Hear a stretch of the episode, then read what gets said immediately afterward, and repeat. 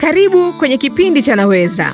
Mimi ni Samira Suleiman, na kwa wale ambao tulikuwa pamoja msimu wa kwanza, na kushukuru sana sana kwa kuungana nami tena katika msimu huu.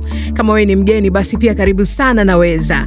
Kumbuka tunakuletea simulizi nyingi sana kutoka kwa Watanzania kama wewe, simulizi zenye mguso, hamasa na mafunzo mengi ndani yake, ili tuweze kufanya maamuzi sahihi juu ya afya zetu kwa ujumla, sivyo? Na kama unakumbuka, basi katika msimu wa kwanza wa kipindi hiki tulisikiliza simulizi nzuri ya Mama Imani. Alikuwa na watoto wengi mno, na ilitokea siku moja, miezi mitatu tu baada ya kujifungua, akagundua ana ujauzito tena. Hivi ingekuwa ungefanyaje? Alipitia changamoto nyingi huyu mama, lakini cha kushukuru Mungu, mume wake alikuwa ni mwelewa mno. Laiti kama angetumia njia za afya uzazi, pengine mambo angekuwa tofauti, sivyo? Na kama umesahau basi, ama ulipitwa na simulizi hii, basi rudi kuicheki kupitia linki kwenye akaunti yetu ya Instagram Naweza TZ. Sasa leo tutaendelea tena kufahamu kuhusiana na umuhimu juu ya afya uzazi kabla na baada ya kujifungua kupitia simulizi nzuri ya Salome. Binti huyu alikuwa na ndoto ya kuwa fundi cherehani, lakini aliozeshwa na familia akajikuta akipata mtoto na ndoto kupotea. Ilionekana kama ndoto yake ilikuwa matatani, lakini baadaye Salome alifanikiwa. Je, alifanyaje? Kupata uhondo wa simulizi hii, baki hapa hapa nami ndani ya Naweza. Kumbuka huwa tunaalika wasomaji wa kutusomea simulizi zetu, na leo basi simulizi hii itasomwa na Jasmine Emmanuel. Yeye ni mwigizaji pamoja na Abdul Yusuf wakishirikiana kwa pamoja, naye ni mwigizaji wa masuala ya vichekesho. Watatusomea simulizi hii ya Salome, lakini nikukumbushe tu kwamba pia baada ya kusikiliza simulizi tutakuwa na majadiliano na wageni wetu ambao ni special sana. Utafahamu hapo baadaye ni akina nani hasa tutakuwa nao leo kupitia simulizi hii ya Salome. Kama una maswali ama maoni, tutumie ujumbe kupitia kurasa zetu za Facebook kwenye akaunti Yanaweza na Instagram kwenye akaunti Yanaweza TZ. Na bila kupoteza wakati, hebu tusikilize simulizi yetu ya Salome. Naitwa Salome, naishi na familia yangu Shinyanga mjini. Hapa mjini nilianza kupaita nyumbani miaka saba iliyopita nilivyohamia baada ya kuolewa. Kwetu kabisa ni Mwagala, kijiji kidogo mkoani Shinyanga. Nimetokea katika familia kubwa, tulikuwa watoto saba kwa ujumla. Mimi ni mtoto wa kati. Nina kaka zangu wawili wakubwa, dada zangu wawili na mapacha wa kike, mwingine wa kiume. Kukulia kwenye familia kubwa ina raha yake. Unakuwa na wenzako wa kuzoeana nao, wa kusaidiana kwenye shida na kushirikia kwenye raha, na pia kutengeneza kumbukumbu zinazodumu. Nakumbuka michezo tulikuwa tunafanya kila wiki. Baba yetu alituanzisha mashindano ya michezo ya kifamilia. Tulijigawanya kwenye vikundi viwili, tunashindana kwenye rede, soka, mbio za kukimbia na mengine mengi. Na ukizingatia tulikuwa hatupishani umri sana, yaani wote tulicheza kwa raha kabisa.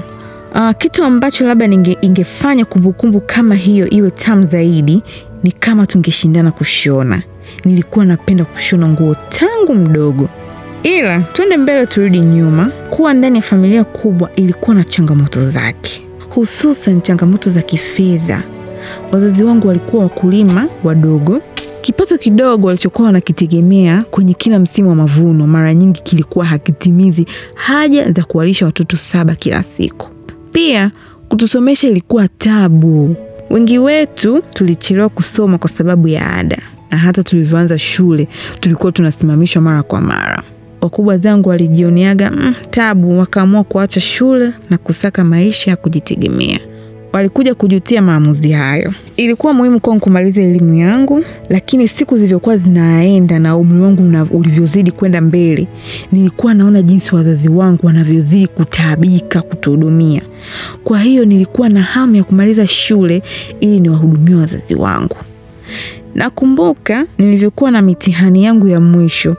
Siku moja nilirudi nyumbani nimefurahi sana kwa sababu mtihani niliuona mwepesi, lakini sura yangu ilishuka nilivyomkuta mama amesinzia pembeni ya jiko la moto. Maskini mama yangu, angekosea kidogo angeungua na kupata majanga makubwa sana. Kilichochangia mpaka apate uchovu huo ni kwa sababu pamoja na shughuli zake za kila siku alikuwa anamlea mjukuu. Ndugu yangu mmoja aliyekimbia shule alijikuta na ujauzito na aliposhindwa kumlea mwanaye akamleta kwa bibi. Kwa upande wangu niliwaza mbali. Nilikuwa naota nikimaliza tu masomo nifungue biashara ya kushona nguo na nifikie mpaka hatua ya kutengeneza ajira na kusaidia wenzangu kuingiza kipato. Lakini sio muda wote vitu vinaenda kama ulivyopangilia. Siku moja, muda mfupi baada ya kumaliza sekondari, nilikuwa nimetoka kwenda kwa fundi Kizigu, jirani yetu ambaye ni fundi cherehani. Nilienda kumwomba anipe nafasi ya kuwa msaidizi wake. Tulikubaliana kwamba atanipa nafasi hiyo, lakini kwa kujitolea. Hakuwa na uwezo wa kunilipa. Nilikubali kwa sababu nia yangu ilikuwa nipate ujuzi wa kushona kabla sijaanza biashara yangu mwenyewe. Niliporudi kutoka nyumbani kutoka kufundi fundi Kizigo, nilishangazwa na furaha niliyopokelewa nayo kutoka kwa wazazi wangu. Mama alinipigia vigelegele mpaka na majirani wakatoka kuangalia. Mwanangu Salome, umeletea heshima kubwa sana. Hongera sana mwanangu, hongera. Nikashikwa na butwa. Heshima gani tena hiyo niliyoileta? Kumbe nilikuwa nimepishana na mshenga wa kaka mmoja alikuwa anaitwa Angetile. Huyo mshenga alikuja kuleta barua ya posa iliyojieleza kikamilifu. Nilimfahamu Angetile, alikuwa rafiki yake kaka yangu. Alihamiaga mjini alivyomaliza shule na alikuwaga anakujaga kijini kusalimia wazazi wake. Nilikuwa na mcheki akijaa kwa sababu kwa kweli alikuwa na mvuto, lakini sikuwahi kuthubutu kujenga mazoea naye. Nilishtuka sana kusikia kwamba amemtuma mshenga wake kwa wazazi wangu na barua iliyoeleza kwamba anataka kunioa na kunihamishia mjini ili tujenge familia kubwa bila kuwasiliana na mimi kwanza. Sijui sababu rasmi, lakini wazazi wangu walifurahishwa mno na posa hiyo na kukubali mia kwa mia bila hata kuona umuhimu wa kuniuliza naichukuliaje hilo swala. Ningeuliza unataka nini, ningewaeleza kwamba kwa wakati huo ningependa kwanza kufuata ndoto zangu, mambo mengine yakae pembeni kwanza, lakini nikaona ni shai kusema nilivyojisikia. Badala yake nikajitahidi nibadilishe mtazamo kuhusu kuolewa. Nikasema labda kuhamia mjini kutanifungulia milango mipya, na kwa vile dada yangu Sinta alikuwa amehamia mjini pia, hivyo ilinipuuza. Nikakubali kuolewa. Kitu ambacho kilinitia hofu ni pale nilipofikiria kuzalishwa watoto kibao kama mama yangu. Sikutaka kuichukulia poa ndoa yangu, ila nilikuwa namwonea uoga sana mume wangu kwa sababu sikujua tabia zake. Nikaomba ushauri kutoka kwa Sinta nijue niwezaje kuwa na ndoa yenye mafanikio. Miongoni mwa ushauri niliopewa ni kuwa msafi, kumsikiliza na kumheshimu mume wangu na kuzaa mapema. Kwa hiyo nilihakikisha makazi yetu masafi kila wakati. Nilihakikisha mume wangu anajilamba vidole kila anapokula chakula chake na nilishika mimba ndani ya miezi sita ya ndoa. Moyo wangu ulijaa furaha nilivyokuwa mama kwa mara ya kwanza. Nilikuwa na furaha nikiwa na tabasamu ya mwanangu. Alinikumbusha nilipotoka, akanipa mwamko tena wa kutaka kuchakalika ili mwanangu asipate shida yoyote. Kusema ukweli, sikuwa na uhakika ya jinsi nitakavyoweza kutimiza ahadi yangu kwa mwanangu. Nitamhakikishiaje kitu ambacho kiko nje ya uwezo wangu?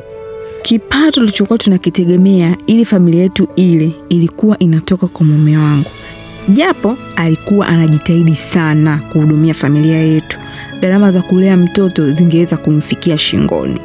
Nilitaka nimwombe ushauri dada yangu, lakini nilikuwa sijui nianzie wapi. Alikuwa mbali kimawazo, sio kawaida yake. Nilikuwa nahisi kama kuna kitu kinamsumbua, lakini sikuwa na uhakika ni kitu gani. Kuna kipindi mtoto wetu alikuwa ana kama miezi mitatu hivi, mume wangu alisafiri kwa kipindi kirefu kwenda kufukuzia fursa fulani hivi ya kibiashara. Wakati huo nilikuwa nimemshawishi dada Sinta kuliko tukae bure tujiunge kwenye kikundi cha vikoba ili kituinue. Tulikuwa tunakusanyika kila baada ya siku saba. Kupitia mikutano hiyo ya vikoba, nilipata nafasi ya kufahamiana na wanawake wenzangu wa kila rika. Wengi wao waliokuwa katika ndoa walinihadithia kuhusu ugumu wa maisha. Niligundua kwamba wanawake waliokuwa na watoto wengi, hasa waliofuatana, walikuwa wanataabika zaidi kifedha, kimwili na kisaikolojia. Hakuna kilichonishangaza zaidi kama Sinta alipoanza kufunguka kuhusu hali yake. Kumbe mume aliyempata hakuwa kama tulivyokuwa tunategemea. Mume wake alikuwa akimpiga na kumtukana mara kwa mara bila sababu. Alikuwa hatoi hela matumizi nyumbani, ila alikuwa anajulikana mtaani kwake kwa pombe na wanawake. Dada yangu maskini alikuwa amechoshwa kwa kujaribu kujikongoja mwenyewe. Isitoshe, japo mtoto wake wa kwanza alikuwa amepishana na mtoto wangu kwa miezi miwili tu, tayari alikuwa na ujauzito wa mtoto wa pili. Kilichonishangaza mimi ni kwamba pamoja na matatizo yote, dada yangu alikuwa na matumaini kuwa kwa kuongeza mtoto eti itasaidia kujenga heshima kwa mume wake. Kilichonimaliza kabisa ni aliponishauri na mimi nijitahidi kupata mtoto wa pili ili nidumishe ndoa yangu. Jamani, mtoto ana miezi mitatu ilininyima usingizi. Kweli hicho ndio inabidi kifanyike ili niwe na ndoa ya kudumu? Mtoto mmoja tu jasho linamtoka kumlisha, tukiongeza wengine kabla ya kukaa sawa, si watateseka? Nitaweza kuhudumia mahitaji ya watoto wadogo wawili kwa wakati mmoja? Na ndoto zangu je? Yaani uoga ulinijaa, bado nusu nichukue uamuzi wa kufungasha mizigo yangu na kukimbia na mtoto wangu. Dada Sinta alistukia kwamba sina raha. Aliponihoji nikafunguka kuhusu mipango yangu ya kukimbia ndoa yangu. Alinipiga maswali yaliyoniingia kweli. Salome, si ungejaribu kuzungumza na mwenzio kuliko kufanya maamuzi ya kutenganisha familia yako? Kwani mumeo kakunyanyasa? Roho yako itakuuma kweli ukijua umeondoka bila hata kumpa nafasi mwenzio kufanyia kazi kinachokusumbua. Huu ndio mfano unataka kuonyesha kwa mwanao atakapokuwa na kuelewa kwa nini umeachana na baba yake? Kusema ukweli, nilikuwa naona kukimbia kutakuwa rahisi kuliko kuanza mazungumzo mazito, lakini dada yangu aliongea ukweli. Haikuwa mfano ambao nilitaka kutoa kwa mwanangu. Hivyo mume wangu alivyorudi, nilimwacha apumzike, nikamwomba muda wa naye kidogo. Nilimweleza kwamba kuna kitu muhimu nilitaka kuzungumza naye. Nikamwomba aniache nitiririke mpaka mwisho, alafu ndio azungumze na yeye. Alinisikiliza kwa makini. Kitu cha kwanza nilichokitoa moyoni ni kwamba sikutaka kukimbilia kuzaa mtoto wa pili. Nikaelezea hofu yangu kuhusu kuhatarisha afya yangu na malezi ya mtoto tuliokuwa naye tayari. Halafu cha pili nikafunguka kwake kuhusu mipango yangu ya kutaka kuanza ushonaji. Nilivyomaliza kuongea naye nikatoa pumzi na kusikiliza jibu lake kwa uoga. Alichoniambia sikutegemea. Alisema yeye mwenyewe alikuwa na maoni hayo hayo kuhusu kuongeza watoto. Ndiyo, alitamani sana kuwa na watoto wengi, lakini kwa sababu yeye alikulia kwenye umaskini, aliona umuhimu wa kujipanga kabla ya kuongeza watoto. Alikuwa hajui aanzie wapi kusema hivi kwa sababu alidhani mimi ningekataa kufululiza kuzaa watoto. Mazungumzo haya yalisaidia kuvunja ukimya wetu. Tukaanza kuchekeshana na kushauriana. Kumbe mnaweza kuwa mnaogopana kuambiana ya moyoni ukidhani mwenzio hapendi, kumbe anapenda zaidi yako. Mazoea haya bwana. Natamani wanaume wote wangekuwa wanabadilika kulingana na vipindi jamani. Hakutoa maoni kuhusu malengo yangu ya kuwa mshonaji. Iliniuma kidogo ila nikapuuzia. Kwa vile alikubaliana na mimi kuhusu kuto kuzaa mtoto wa pili haraka, nikachomekea swala la huduma za afya ya uzazi ili kupishanisha watoto. Hapo nikaona kama mwenzangu anataka kunipinga. Si tumeshaamua tunataka kusubiri? Sasa una haraka ya nini? Tumwachie Mungu atatuongoza. Alikuwa ananikwepa kwa mtindo huo kila nilipojaribu kuongelea hiyo mada. Ukwepaji wa hilo swala ulinisumbua sana, lakini nikapata wazo. Labda hakutaka kusikiliza ujumbe wangu kwa sababu sikuwa mjumbe anayefaa. Nikamwomba mume wangu anisindikize hospitalini. Tulivyofika huko, nikahakikisha tumekutana na mtaalamu wa masuala ya afya ya uzazi. Nafurahi kwamba nilipata wazo hilo kwa sababu mume wangu aliona kuwa ni rahisi kuongea na mtaalamu huyo na kupata ushauri na saa kutoka kwake. Tulipata taarifa nyingi. Maswali yetu yote yalijibiwa na akatupa mwongozo wa vitu vyote vilivyokuwa vinatupa wasiwasi na tukajifunza kuhusu huduma za afya ya uzazi. Mimi na mume wangu tukafanya maamuzi kwa pamoja kuhusu muda wa kupishanisha watoto. Tulikuja kuona kwamba changamoto kubwa ya kupishanisha watoto kwa muda ni kujibu maswali ya watu kuhusu hali ya ndoa yetu. Kabla hata mtoto wetu hajafikisha miaka miwili, watu wengi walituuliza mdogo wake anakuja lini? Tuliamua kutowapa taarifa zote za afya ya uzazi tuliokuwa tunatumia. Tukawa tunasema tu kwa ndugu na jamaa kwamba mtoto wa pili atapatikana tukiwa tayari. Wakati huo huo, dada yangu alitangaza kama ana ujauzito wa tatu. Isitoshe, mume wake akamletea mtoto wa nje, na pamoja na hayo alizidi kuwa mgumu kutoa hela ya matumizi. Ikambidi awe anaomba msaada kutoka kwa watu wengine. Alikuwa anatia huruma. Kwa kweli, sikutaka kuzaa kama dada yangu, japo mama yangu aliniita pembeni. Salome mwanangu, una matatizo au nikutafutia dawa za mitishamba? Mama bwana, muda bado jamani. Angalia mwanangu, usije ukaachwa. Nikacheka na kumwambia kwamba muda bado. Nilicheka kwa sababu sikudhani kuwa mtu mwenye mpango wa kuniacha angenichangia hela ya kununua cherehani. Pia mume wangu alikuwa akitamani sana kuvaa shati lililoshonwa na mke wake, nami nikamshonea shati zuri mpaka wengine wakamwonea wivu. Hapo ndipo biashara yangu ya ushonaji ilipoanzia. Mwaka mmoja baadaye tulikuwa tumejipanga vizuri na tulikuwa na hamu ya mtoto mwingine. Nikashika ujauzito na tukampata mwanetu wa pili.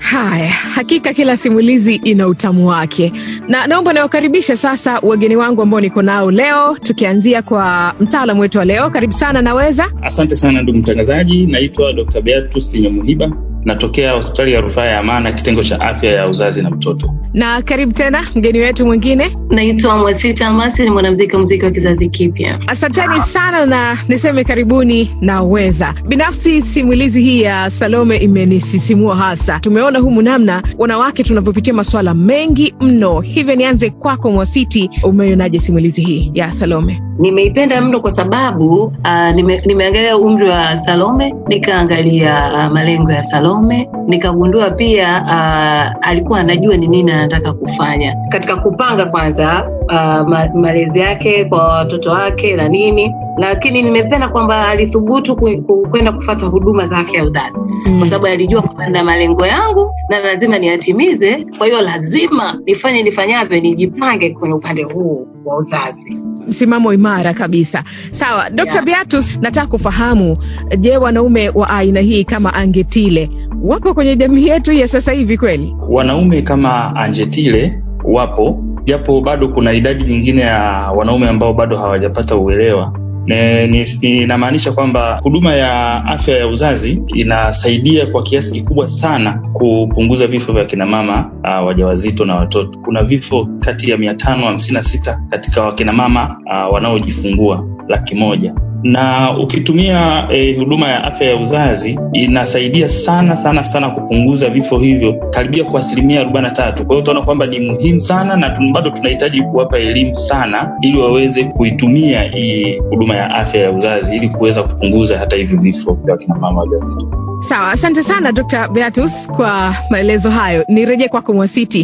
hivi unadhani ni kwa nini Salome alikuwa anaogopa sana kumwambia Angetile kwamba watumie huduma za afya uzazi? alikuwa anaamini kwamba labda Angetile alikuwa anataka labda watoto wengi na nini, akimwambia labda atamdisappoint, kwa sababu wamama wengi tunakuwa tuna, tunapenda kuhisiwa kama labda tunataka kutoka nje ya ndoa hivi. Kwa hiyo unaona ah, nikimwambia Angetile hapa, ina maana kwamba ataona kama mimi vile labda nina mwanaume mwingine nje, ama sitaki kujenga naye familia. Salome amethubutu. Mm. Beatus, kwa nini inasisitizwa sana kupishanisha ujauzito kwa miaka miwili ama pengine zaidi ya hiyo? Kupishanisha ujauzito kunaimarisha afya ya mama, kwa maana ya kwamba anapokuwa mjamzito, mara nyingi kinga huwa inapungua, mwili unakuwa dhaifu. Kwa hivyo unapo, anapojipa nafasi ya kupishanisha ujauzito kutoka mmoja hadi mwingine, inamfanya afya yake inaimarika na ana, anarudi kuwa kama wa zamani. Lakini pia kunampa mama kujenga mahusiano mahusiano mazuri na mtoto wakati wa kumnyonyesha ambayo yanadumu lakini pia inampa kinga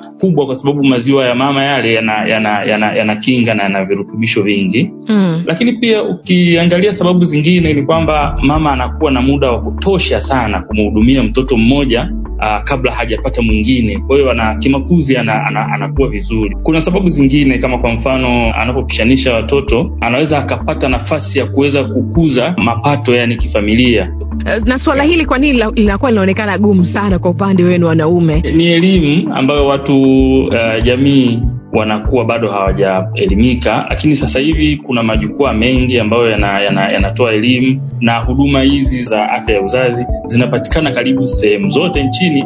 Ni, ni, ni, ni, nichukue tu nafasi pia kuipongeza serikali ya awamu ya tano ambayo iko chini ya dr john pombe magufuli. Imejipanga na wamejitahidi sana kutengeneza au kujenga vituo vya afya mpaka katika levo ya vijijini ambayo mtu anaweza akaenda na akapata elimu ya afya ya uzazi bila shida na huduma zote akapewa pale Sa, sawa, naona kuna msikilizaji kwenye laini ya simu.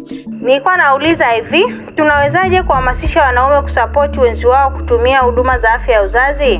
Dr. Beatus. tunatoa msisitizo kwa wanaume wanaojadiliana na wenzi wao kuhusu muda wa kushanisha watoto wanaonyesha upendo wa hali ya juu sana kwa hiyo huwa tunajaribu kuendelea kutoa elimu ili kusudi waendelee kujadili elimu ya, ya afya ya uzazi ili waweze kupata nafasi ya kupishanisha watoto. Mfano mzuri utamwona anjetile alivyokuwa amejadiliana na salome mwanzoni iliwawea ngumu lakini baadaye wakafikia maamuzi kwamba kweli tunaweza kwenda pamoja na tukapewa elimu kuhusu afya ya uzazi na elimu kuhusu kupishanisha watoto na ikawasaidia na tumemwona salome amefanikiwa. Lakini kingine tunasema wanaume wanawasaidia wenzi wao kupata huduma za afya ya uzazi ili kupishanisha watoto kwa miaka miwili hadi zaidi, uh, hadi zaidi na kuendelea wanafanikiwa zaidi kwa sababu wanapata muda wa kujipanga kwamba mtoto huyu anaweza akaenda shule wakati gani na wakati gani tupate mama anaenda kazini katafute na baba anaenda kwa sababu wanaamini kwamba hatua yani ule uwiano wa watoto waliopishanisha hausumbui kwa wao kufanya shughuli za kimaendeleo Lakini Mwasiti, tukiangalia hali halisi ilivyo huko majumbani, mitaani, kwa maisha ya haya tuliokuwa nayo, eh, ni, ni kwa namna ipi hasa unaweza kuingiza gia mwanaume akawa rahisi mno kuelewa kama vile Angetile? Eh, kiukweli ni kutengeneza urafiki baina yenu na kwa sababu kabla mjakutana mlikuwa kila mtu ana malengo yake kwa hiyo lazima mtengeneze urafiki ili mwambiane vitu vyenu. Aha. Na, naona tuna simu nyingine hapa. Nawezaje kupata huduma za afya ya uzazi? Si Dr. Beatus, karibu sana. elimu ya afya ya uzazi inapatikana vituo vyote vya kutolea huduma za afya na kunakuwa na zile tunaita outreach, yani zile huduma za nje ya vituo ambazo mara nyingi kunakuwa na tent au ni magari au ni kitu ambacho watu eh, kambi ambao wanakaa watu wa huduma alafu wanaelimisha jamii na watu wanaenda pale wanapewa elimu ya afya ya uzazi na mtoto Mm-hmm. Lakini pia usisahau kufuatilia kwenye jukwaa la Naweza kama hapa kupata elimu zaidi kuhusiana na masuala ya afya yako na familia kwa ujumla. Na Mwasiti, upande wako, tukizingatia sasa maisha halisia ya sisi wa Tanzania namna yalivyo, eh, unatuambiaje? Wanaume wamekuwa wanasemwa wana ugumugumu, lakini kuna wanawake wengine bado wanauoga tunawaambia nini ili kuweza ku, kuwafanya sasa wawe wepesi zaidi ama wawe na uelewa wa kutosha kuhusiana na masuala haya ya huduma ya afya uzazi? Uh, ningependa tu kusema kwamba wajiongee kwenye hizi um, tuna hospitali ziko kuanzia wilaya mpaka mikoa ziko vijijini waweze kuuliza mawili matatu wapate majibu kwa sababu unaweza pata uh, majibu yako yote. Sawa d beatus kwa kulikamilisha kiujumla. Mimi niseme tu kwamba tukifuata huduma ya afya ya uzazi na tukaelimika kuhusu kupishanisha watoto itatusaidia sana kuendelea kuishi kwa upendo kwanza. Familia inakuwa na amani lakini pia kila mtu na mwenzi wake atamwona mwenzie kila siku ni mtu mpya. Na kama hiyo haitoshi inasaidia pia kupunguza vifo vya kinamama wajawazito. Kwa hiyo ninashauri sana tufike kwenye vituo vya kutolea huduma za afya ili wa, wapate elimu ya afya ya uzazi na mtoto ili tuweze kuwa na taifa lenye lenye, lenye, lenye watu wenye nguvu na imara zaidi asante asante pia mi ni washukuru wote kwa pamoja kwa kuwa nami leo kupitia kipindi hiki cha naweza nasema karibuni tena na tena asante sana asante sana Asante sana kwa wageni ambao tulikuwa nao leo kupitia simulizi hii ya Salome. Kwa hakika tumepata mengi mno. Tulikuwa tuna mgeni wetu leo alikuwa ni Dr. Beatus kutoka hospitali ya rufaa Amana kitengo cha watoto, kadhalika Mwasiti Almasi, mwanamuziki wa kizazi kipya kutoka hapa nyumbani Tanzania.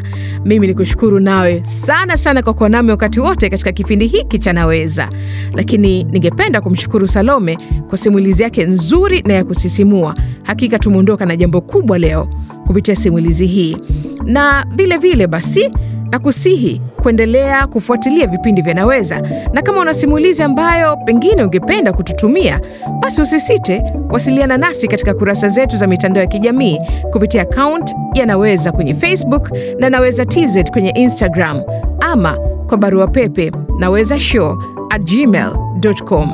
Mimi ni Samira Suleiman na ulikuwa unasikiliza Naweza, kipindi kinachokuletea stori za kweli kutoka kwa watu wa kweli na zinazokuwezesha kufanya maamuzi sahihi juu ya afya yako na familia yako. Mpaka wakati mwingine, asante na kwa heri. Baba Zawadi, unakumbuka leo ni birthday ya mwanetu? Acha utani, kashafikisha mwaka E. Aise, muda umeenda kweli. Sasa e, itabidi tuongeze mwingine Mm. Zawadi naye apate mdogo wake. Eh, Baba Zawadi, umesahau tulivyoshauriwa na mtoa huduma za afya, tusubiri angalau miaka miwili kabla ya kupata mtoto mwingine. Ah, ah, nakumbuka. Kwanza Zawadi anapata muda wa kukua na kuwa na afya njema, nawe unapumzika, mke wangu, ili tusaidiane kuendeleza shughuli zetu eh? Haswa. Nimekuelewa mama Zawadi.